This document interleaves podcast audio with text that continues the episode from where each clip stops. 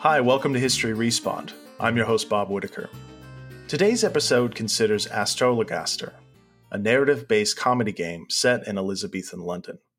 The narrative follows the curious medical career of Simon Forman, who pursues a medical license while treating his patients with a mixture of medicine and astrological readings.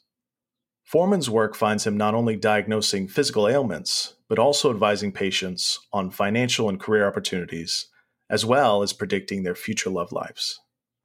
The story weaves in well known elements of Elizabethan life, including references to Shakespeare, crypto Catholicism, colonial exploration, and, in a nice nod to Blackadder, Sir Walter Raleigh and potatoes. My guest on today's show is University of Cambridge professor Lauren Kassell who served as a historical consultant on the game. Astrologaster is inspired largely by her work on Simon Forman's real life casebooks, which she explored in detail in her book, Medicine and Magic in Elizabethan London. Over the last decade, Dr. Kassell and a team of scholars have converted Forman's original paper casebooks into a searchable digital archive that includes some 80,000 case records. Lauren, welcome to the show. Thank you, Bob. Thank you very much for taking an interest in Astrologaster and my research. Of course. Uh, so, given that he's the protagonist of this game, I suppose we should start with Simon Forman. Could you give our audience a brief background on his career as an astrologer slash physician? Certainly. Uh, if, if, you wanted to make up uh, a, a, character um, that was sort of larger than life, a little bit nasty, interested in sex, um, dabbled in things to do with the devil, you would invent Simon Forman. Um, but he was a, a, real person. And the fact that he lived this very colorful life and then was picked up by um, various literary authors over over the centuries is one of the reasons why he he seems like a stock character. Um, mm. He was he was born to a sort of middling family, a family that was on their way down um, in Wiltshire. And um, we know a, a, little bit about his early life because he wrote accounts of his life. So we have to take it all with a, a pinch of salt. Um, he apparently had a great passion for learning, but he had to um, go and, and, be apprenticed to a grocer. And, and one of the other um, boys who had some some book learning um, shared his his books with Forman, and that's how Forman learned to read. Reading and writing became one of the keys to his life, um, and then he managed to go up to Oxford um, for a year or two um, as a sort of servant to to some um, wealthier young men, but they were more interested, Forman says, in um, hunting and, and chasing girls than he was at that stage. Uh, and so it didn't really work out. And it's not clear how much he really learned while he was there. And then there's some sort of lost years where we don't quite know what he was doing. And then what we really know about is when he's around the age of 40, he arrives in London and he sets himself up as an aspiring astrologer physician. And to his great advantage, uh, the plague arrives um, again, these are all his. This is all his version of things, mm-hmm. um, and he gets sick, uh, and um, he's about to die, and um, he's got some potion that he had previously made sitting next to him, and I think his servant gives it to him to drink, and he is revived.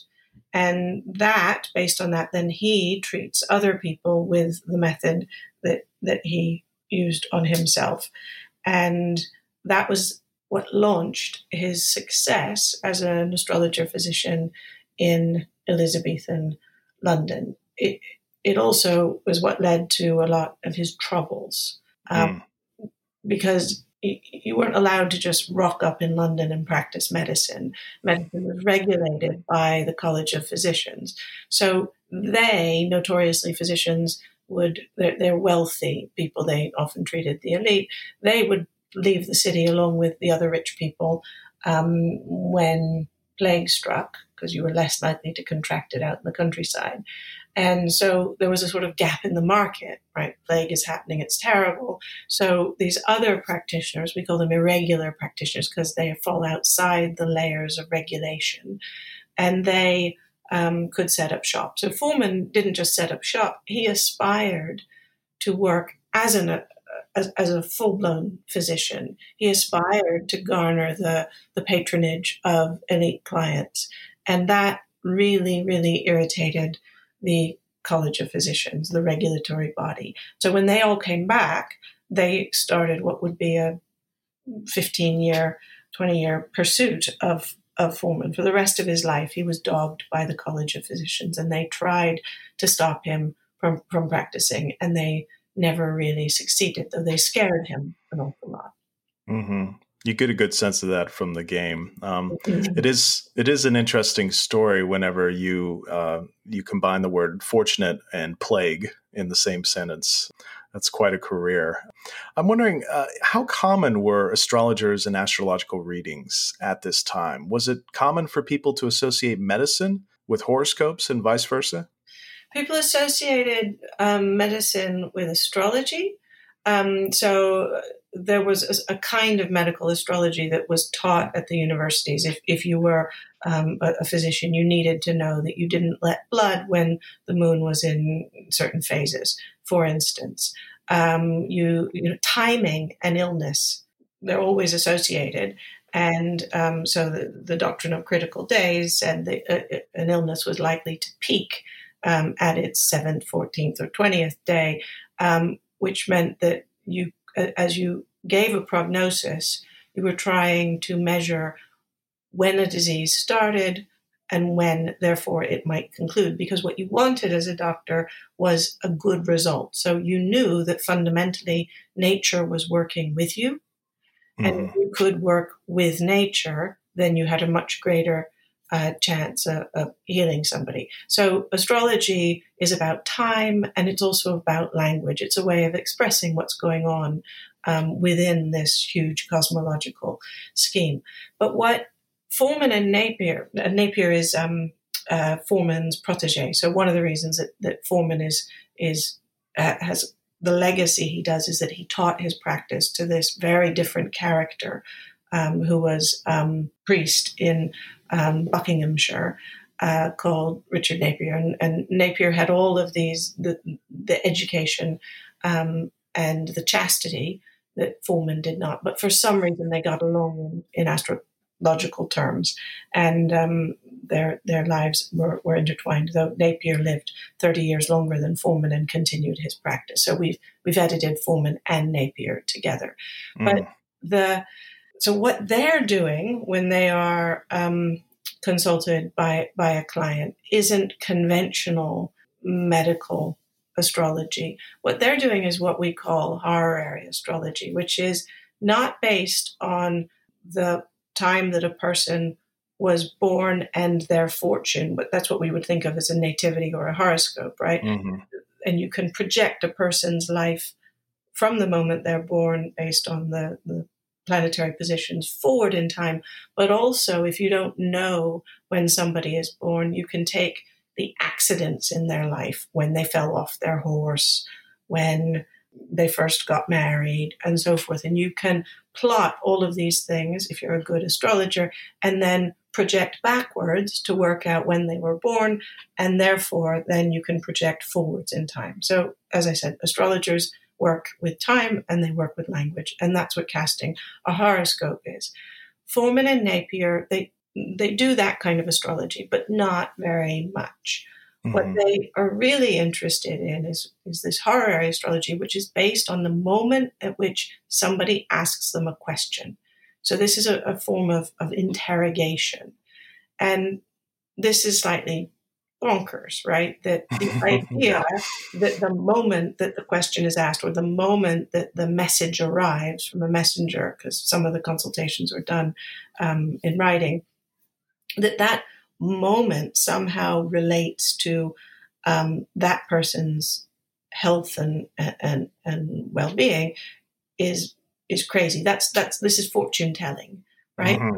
It's also you know what anyone who's ever done the I Ching or you know it, this is how you, are putting together a range of combina- combinations and seeing what that gives you, mm. and then you will measure it against other signs, how the person looks, how the person feels, what people have told you about how the person looks or how the person feels, various excrements coming out of the body, most commonly urine. You might, but th- these astrologers didn't, you might feel their pulse.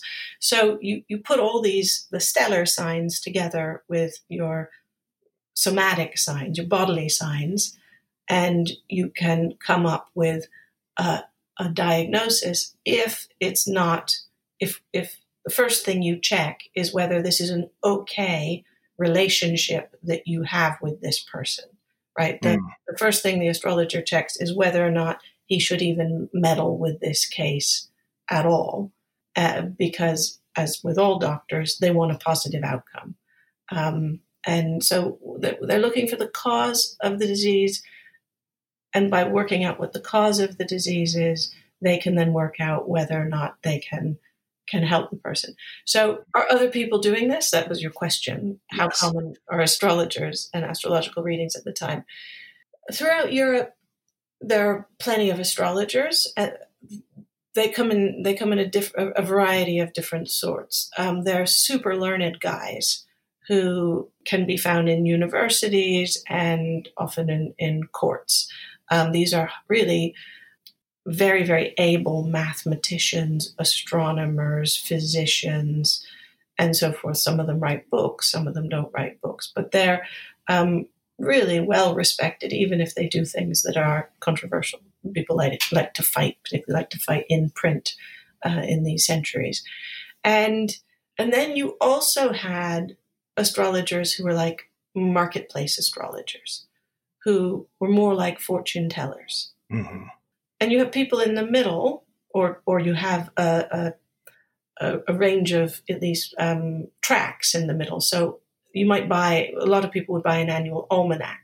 Now your almanac might be produced by somebody very learned, or it might be produced by you know somebody who just has a skill at, at computing uh, the calendar for the year and an appetite to write a, little, a few little prophecies to go with it. And then it comes out of the local printing press and you buy it and you use it to find out when the saints' days are, where the local markets are going to be, when you should and shouldn't get your hair cut. And you might write in it as though it's uh, what we would use as a, as a calendar.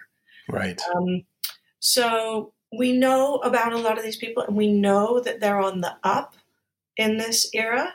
And we also know that when you get to a few decades after Forman, that England is crawling with astrologers.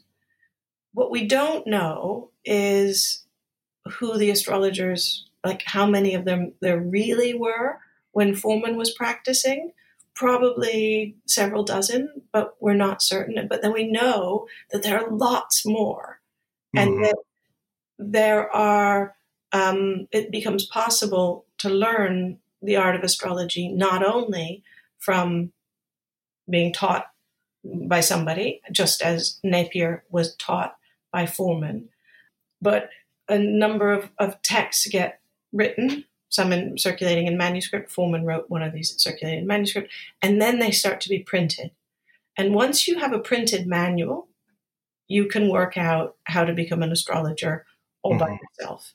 Mm. So um, Forman, he tells us so much about himself, but he never tells us how he learned what he was doing. And that's really, really weird. And he doesn't tell us, partly because he wants us to think, he tells us this, that God chose him to mm. have this knowledge. So he doesn't tell us who his master was. Mm. And so that helps to reinforce this illusion that what he is doing is is unusual. Um, I don't think it's quite as unusual as as he would like to think. We certainly have other astrologers who are coming under the uh, attentions of the College of Physicians. But what's really unusual about Forman and then about Napier is that their records were written out so systematically and that their records survive. Mm. And so we can put them on a, a, an extreme end of a spectrum, but they're not they're not from Mars. You know, there there are other people who are doing this sort of thing. It's just they did it so systematically. They were consulted at least 2,000 times a year, each of them, and what they wrote down survived. So mm. that's what makes them so unusual. So obviously, Forman and Napier are quite taken with their mixture of astrology and medicine. But do we have a sense of what the patients thought of this? I mean, was it common for patients to visit and then come back after they had received a diagnosis? So you've just um, the there's a simple math problem that you can do here, right? It, it, we have eighty thousand consultations and we have sixty five thousand clients. Mm. That tells you that most of the clients didn't come back, and that's really really interesting. Um, I think more more could be done to sort of play with this now that we have the work completed and the facilities are there.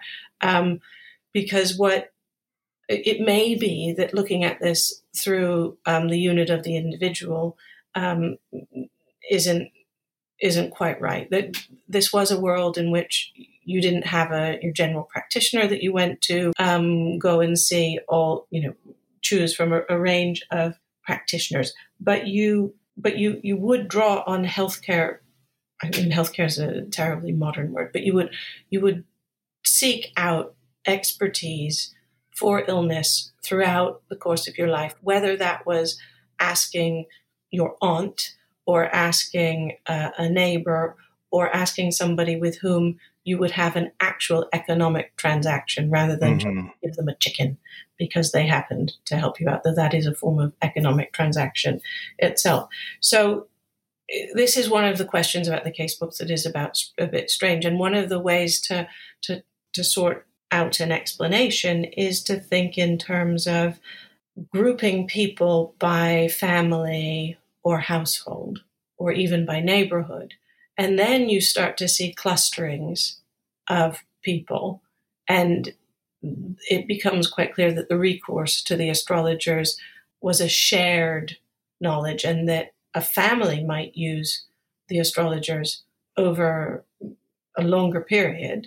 Mm-hmm. But um, it may be that only one uh, uh, one person only appeared as a as a patient um, a limited number of times. And I and I should say it's Forman's records are incomplete. Napier's records are complete. So we only have a about six years of Forman's, which that's much less time for people to resurface in the records. Sure. Yeah. Um, could you tell us a bit more about the casebooks themselves? Uh, the game provides you with a brief casebook summary of the patient examination and an astrological reading after each visit. Mm. Uh, but I'm wondering how closely those entries mimic the real life casebooks. The real life casebooks are more beautiful. um, uh, no, uh, the real life casebooks. Um, they are very formulaic, but the reason I say they're more beautiful is that they're built around the astrological chart, right? And in mm. the game, you look at the chart separately from the case summary. Yes. Um, the astrologers don't use columns. I, I, don't have the game open in front of me, but my recollection is is that the, the, the case summary, you know, it, it's very regimented. It looks like yes. a form that you might fill out. Whereas yes. um, the astrologers wrote in um, uh, they they follow headings, but they don't. Um, you know, it's not written out quite. So it's it's not. There's very little prose right. in the records, right? It starts with the name, age, um, possibly their address, the date and time at which the question is asked, and then there's usually um, the question that is asked, right? And all of that is just written down as a matter of course. And then beneath that, they drew the the horoscope of the the planetary positions at that moment, and then they wrote out um, some astrological readings, and then they wrote out the judgment. And we don't even know why they used the format that they did, but they typically took a, a, a large piece of paper. In fact, they're using notebooks. So um, they would, the, the size of one of their pages in their notebooks was like the size of a you know piece of one of our regular pieces of paper, mm-hmm. and they would divide that into four. So you they're they're thinking in grids for some reason. So then, and but they don't follow any of their grids, but they, try. so we would typically have four cases on one page, and in the middle of each case, you would have a square. And that's why I say they're they're more beautiful than what you get in the um, summary uh, of the case in the game because they're they're very striking as as documents. Yeah, they're very very beautiful documents, but the the information in about the patients um, or the clients that we get in the game um, does roughly follow what we get in the case books, except is that because we're trying to progress your way through the game, um, it tells you where you are, right? Mm-hmm. And the mm-hmm. case books are. Um, that's one of the reasons why we needed to edit and database them, is that they just really deal with that case mm-hmm. and the moment that that person was was talking to the astrologer. Occasionally, the astrologer will say, "See two weeks back." Ah, okay. Um, or will you can tell it's in a different ink, and he'll say she died, or he was delivered right. of twins. Right. So you start to get a little bit of forwards and backwards, but not really. And you certainly don't get anything about um, the, which is the mission of the game. The um, you you've pleased or displeased, right? Um, Letters of recommendation, yeah, exactly. Letters of reference, yeah, um, yeah. I can I can understand why they included that as a mechanic, though. Um, you know, especially as a player, there's got to be kind of an endpoint, a purpose uh, to the game. But uh, as a historian, it sounds like the case books are a bit more interesting. Uh, let me ask you a couple of follow up questions to that. Um, was the were the drawings in the casebook are they in the same hand as the handwriting as the description of the patient? Yes. Yes, so the astrologers, not all astrologers were good at drawing up a chart. It's a slightly different skill. One is mm-hmm. more mathematical computational, and the other is um, more about you know making judgments. Um, but yes, there the astrologers did both. They weren't brilliant at doing the astrological computation, sure. but they did them well enough. Wow. Um, so yeah, it's it's a unified hand, but we actually we have I mean we refer to these as Forman's and Napier's casebooks. It was their practices, but we have about twenty five different hands in the records because they did have assistants. Sometimes their assistants would look after the practice when they were away or add a note in there. Occasionally, we have a, a patient hand, but mostly it's these two these two astrologers. Right, and with regard to repeat visitors or repeat patients, do you think that the reason why the book bookkeeping system is not that great has to do a little bit with the way that it appears that Napier and Forman thought about their work in the sense that they were doing astrological readings at the moment when uh, the patient arrived and when they had an issue. And so for them, perhaps it wouldn't matter what a previous reading had been. It would be all about what was the condition at the moment. Exactly, exactly. And they're they're not writing these. A lot of doctors. I mean, doctors have only been keeping records like this for, um, and they're not even exactly like this for several decades. This is a relatively new thing for right. doctors to be diarizing their practices, right? Right. Um, and so most doctors would make their notes at the end of the day. They'd go off. They make house calls, um, and and so you get a slightly neater, you get a, a, a clearer, a more digested case history. What we're getting, these are in the moment.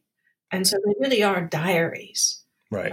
And so the astrologers are recording things about themselves in these documents as well. So they're they're rough and ready and they're not meant for posterity, though there is some sense in which they occasionally do go back and look at other things um, or they go back and, and look to see if somebody had consulted them, you know, a year before uh, mm-hmm. to refresh their memory. So they they do use them as records, but they're not they're not um, that it's a tool at least that's one of my ways of thinking about it is that one of the reasons we have these records is because they had to have the piece of paper in front of them in order to do the astrology and for some reason it also became um, that was extended to writing down the name age date and the judgment and so forth right Right. So you've already talked about this quite a bit, but beyond the physical examinations and the astrological readings, are there any other details about Elizabethan life that can be gleaned from these case books? Huge amounts. I mean, the how rich these records are is, is something people have known about them for a long time. Um, and you know, all of Elizabethan society is in Forman's records in, in, a certain kind of way, um, not only because of what there is about his life, but about the lives of, of his, his patients. So, in some ways, we need to consider case books, and I should say, case book is a later word that it works as an umbrella term to sure. define a whole bunch of um, documents written by doctors, whether during the, the, consultation or at the end of the day. But they need to be understood um, alongside, um, you know, I, I, don't like the term, but historians often use it to this term ego documents, right? Mm-hmm. Documents about the self. Um, so letters, diaries, autobiographies, all, you know, you can put case books in here as records about the daily activity of people's lives and and it's performative of course there are conventions uh, for all of these different genres of, of how they are written. Um, but here, the convention is the medical encounter. And what you get when you work out how to understand what's going on within those dynamics is huge amounts of information about families, households, friendships, sexual behaviors, social mores. We have a huge list of occupations. We have a huge list of names. More work needs to be done. Probably we haven't spotted the number of women actually who've come back because their names have changed, mm. right? Because they've gotten married again. And so the the you can unpick aspects of the life cycle if you work through these records and the occupations are just so cool. I mean, the, the occupations tells you in a nutshell what we've done with these records. We've tried to build our categories from the records up. We haven't imposed classifications downwards. Right. And it seems, I, I, don't know if you've done this already, but it seems like there's opportunities to do a mapping project perhaps uh, with this source. I mean, yeah, if it includes, have, if the entries include uh, addresses, it seems like that, that could be exactly. Something there's a lot of geographical information. We got sort of overwhelmed with that and we ran out of time. And we hope that um, it will be picked up. Our data is, you know, will be open to um, one of the historical mapping projects. Most of the historical mapping projects are focused on later periods, and the fact that our our um, data straddles London and then the Midlands um, doesn't help either. But we are hoping that that will be picked up so that people can um, start to link up uh, at least the places and probably some of the people in these records with what we know in, in other sources. Great. So I've covered a lot of historical video games on History Respawn, but this is one of the few times I've been able to talk with a professional historian who consulted on the game in question. And I'm wondering if you could tell us about that experience. Uh, were you at all familiar with games before this project? I I am not a gamer. Um, I have played a number of games because I played them with my children who are now grown. I mean, I played them with grown children, as it were. Um, so, um, and I have a lot of respect with games, partly because I took what my sons was were interested in seriously. But I did not come to this as somebody who would devote any of my time to playing games. And I still am not a, a game person, but I mm-hmm. also, um, you know, I, I, can't read graphic novels either. It, it just doesn't suit my um, imagination. Um, but uh, I have absolutely no um, regrets and I had no hesitation about working um, on this project. And so, I mean, folded into your question are, are two different issues. Um, one is what it means as a historian to consult on whether it's a game or um, a TV show or a radio program or whatever. What what is our role with our expertise, and and how does that uh, relationship work? And the other is what what does it mean to actually work on a game? Because part of what is so nice about the way games work is that, or at least the way this game works, but I think it holds true for a lot of games, is that you're always making choices. There are options, mm-hmm. right? So you're puzzling things out, and everything you do has a consequence, whether you're, you know, however goal driven the, the experience really is. Mm-hmm. And that's a really interesting way of thinking um, you know, one of the reasons I like being a historian, probably one of the reasons you like being a historian, is that we get to think like historians. Mm-hmm. And so when you put the way we think together with the way game developers think, you, you find some interesting synergies. There's some tensions and there's some synergies. Now, I'm making it sound as though I am more involved in, in the making of this game than I, in fact, am.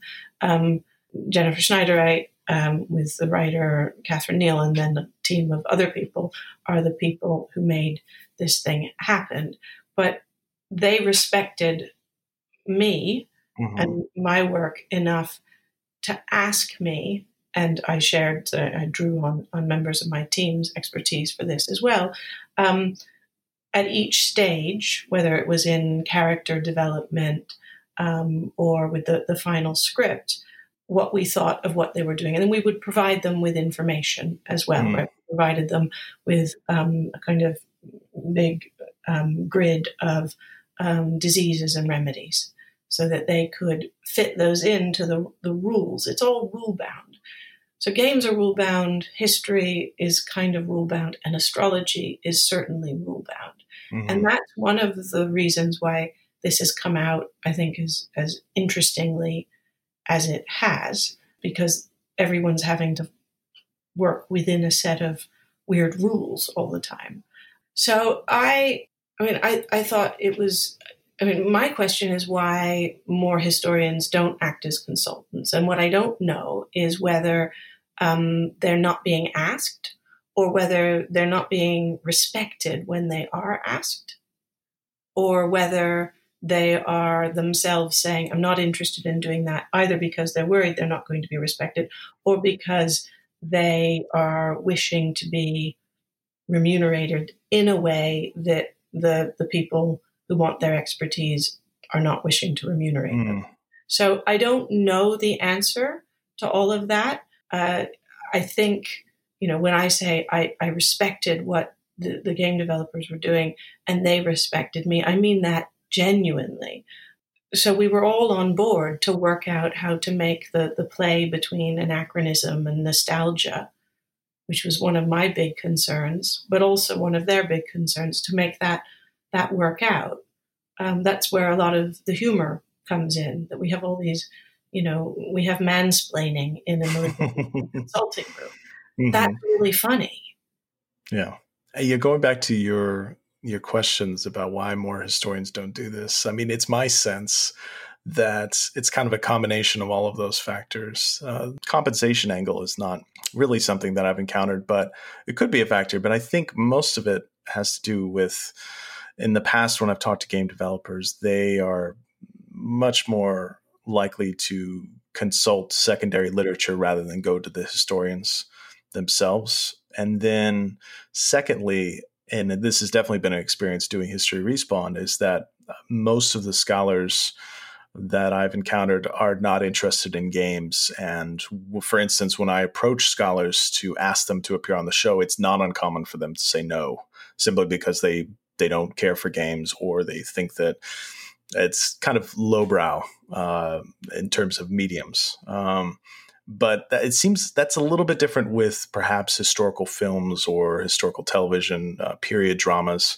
but hopefully that that'll change because i feel like it's important for historians not only to critique games but then perhaps to participate in creating them uh, as you have, because I think this this thing with games, I mean, I think it is going to be a, a central medium of the 21st century, and I think uh, we we should be in that space. Uh, speaking for historians at large. Yeah, I think that's really helpful to hear you say. Um, I mean, the nature of of our work editing the casebooks was quite strange, and it meant that we were open to all sorts of experimentation and that meant I, I said no to almost nothing. Um, but I, I think that even if I hadn't been in that mode, um, you know, I do. When journalists call me, I do talk to them, and then I decide I won't talk to them anymore when I realize, if I realize they're just using me um, to endorse what they want to hear me say, rather yes. than um, actually taking on board what I am saying. And um, you know, the the amount of love and work that goes into fashioning a game is such that they wanted to make it worthwhile. That was at least my sense, but I don't know enough about historic, you know, the use of history and the use of games to know um, how whether. I mean, history is usually weirder than yes. anything anyone can imagine. And so, actually, when people don't, you know, explore the history to the full, they're missing something. And then they also irritate a whole bunch of us because, you know, they do things which are needlessly um, uh, incorrect. Yes. Well, just kind of as a final question, I mean, how does it feel to have your research turned into a game? Is there anything, for instance, that you hope players get out of this? I, I mean, I'm, i I think it's really funny that my research has been turned into a game. I, am enormously proud of what Astrologaster is, which there were moments when I wasn't sure that's how I would feel. But the, you know, when I and as I saw it develop, I realized that it it it it's clever, it's funny, it's fun, and it's extremely beautiful. And and I only saw it take shape sort of slowly, um, there was a moment when um, I was given sort of character sketches to read, and I was laughing, just laughing and laughing and laughing. And I realized that I was working with people who had imaginations and a facility of words that was so very different from mine. Mm-hmm. And, and, and that was really a, a, a very interesting moment for me, right? That because I'm a writer too, right? We sure. historians we write, and I just thought, you know, huge respect, and I just wanted to give them whatever I could to help them, you know, nurture those those energies. Um, to make this as, as good as possible. At the same time, they were able to meet deadlines. They had real things at stake. This was their livelihood. Me as a historian, I have a a salary that comes in every month, regardless of what I actually do with my time. And uh, then they turned around and did crazy things, like they put not only the voices, which weren't part of the original plan, but they put the music into oh, the, game. The magical and, singers are fantastic. They're fantastic. So you know, there I was. I mean, we would we would laugh because I would get very literal minded and fuss over trivial details. That was my job to be the pedantic historian. Mm-hmm. Um, but what they were creating was this, you know, I mean, the case books are about medical encounters. They're, they record a performance. And what we have on the screen when you play the game is the performance and, you know, the, the animation of mm-hmm. the case books. Mm-hmm. I, we, I couldn't have if I if somebody said to me, you know, here's a bunch of money you can commission some game developers to make a game, we wouldn't have come up with something this good. Mm-hmm. And I mean that's I mean I guess that's really the lesson for me. And and we did, you know, we worked with artists. We did commission um, of, of, in in a sense some work to relate to the case books, our work on case books. But I think actually the best work comes when the creative people come to the historians. And so, what I would hope is that games like Astrologaster will help to open those channels. you know, ensure that more game developers will go to historians or other forms of experts, and at the same time that more experts will say yes when the request comes through, and that the business will be able to be conducted with the kind of respect, um, mutual respect that I shared with um, Jennifer, Katharine, and, and the rest of the team. Well, on that hopeful note, that does it for today's episode. Lauren, thank you so much for joining me. Thank you, Bob, very much for, for talking with me. If you enjoyed today's episode of History Respawned, please consider supporting our show by going to patreon.com forward slash history respawned. Until next time, goodbye.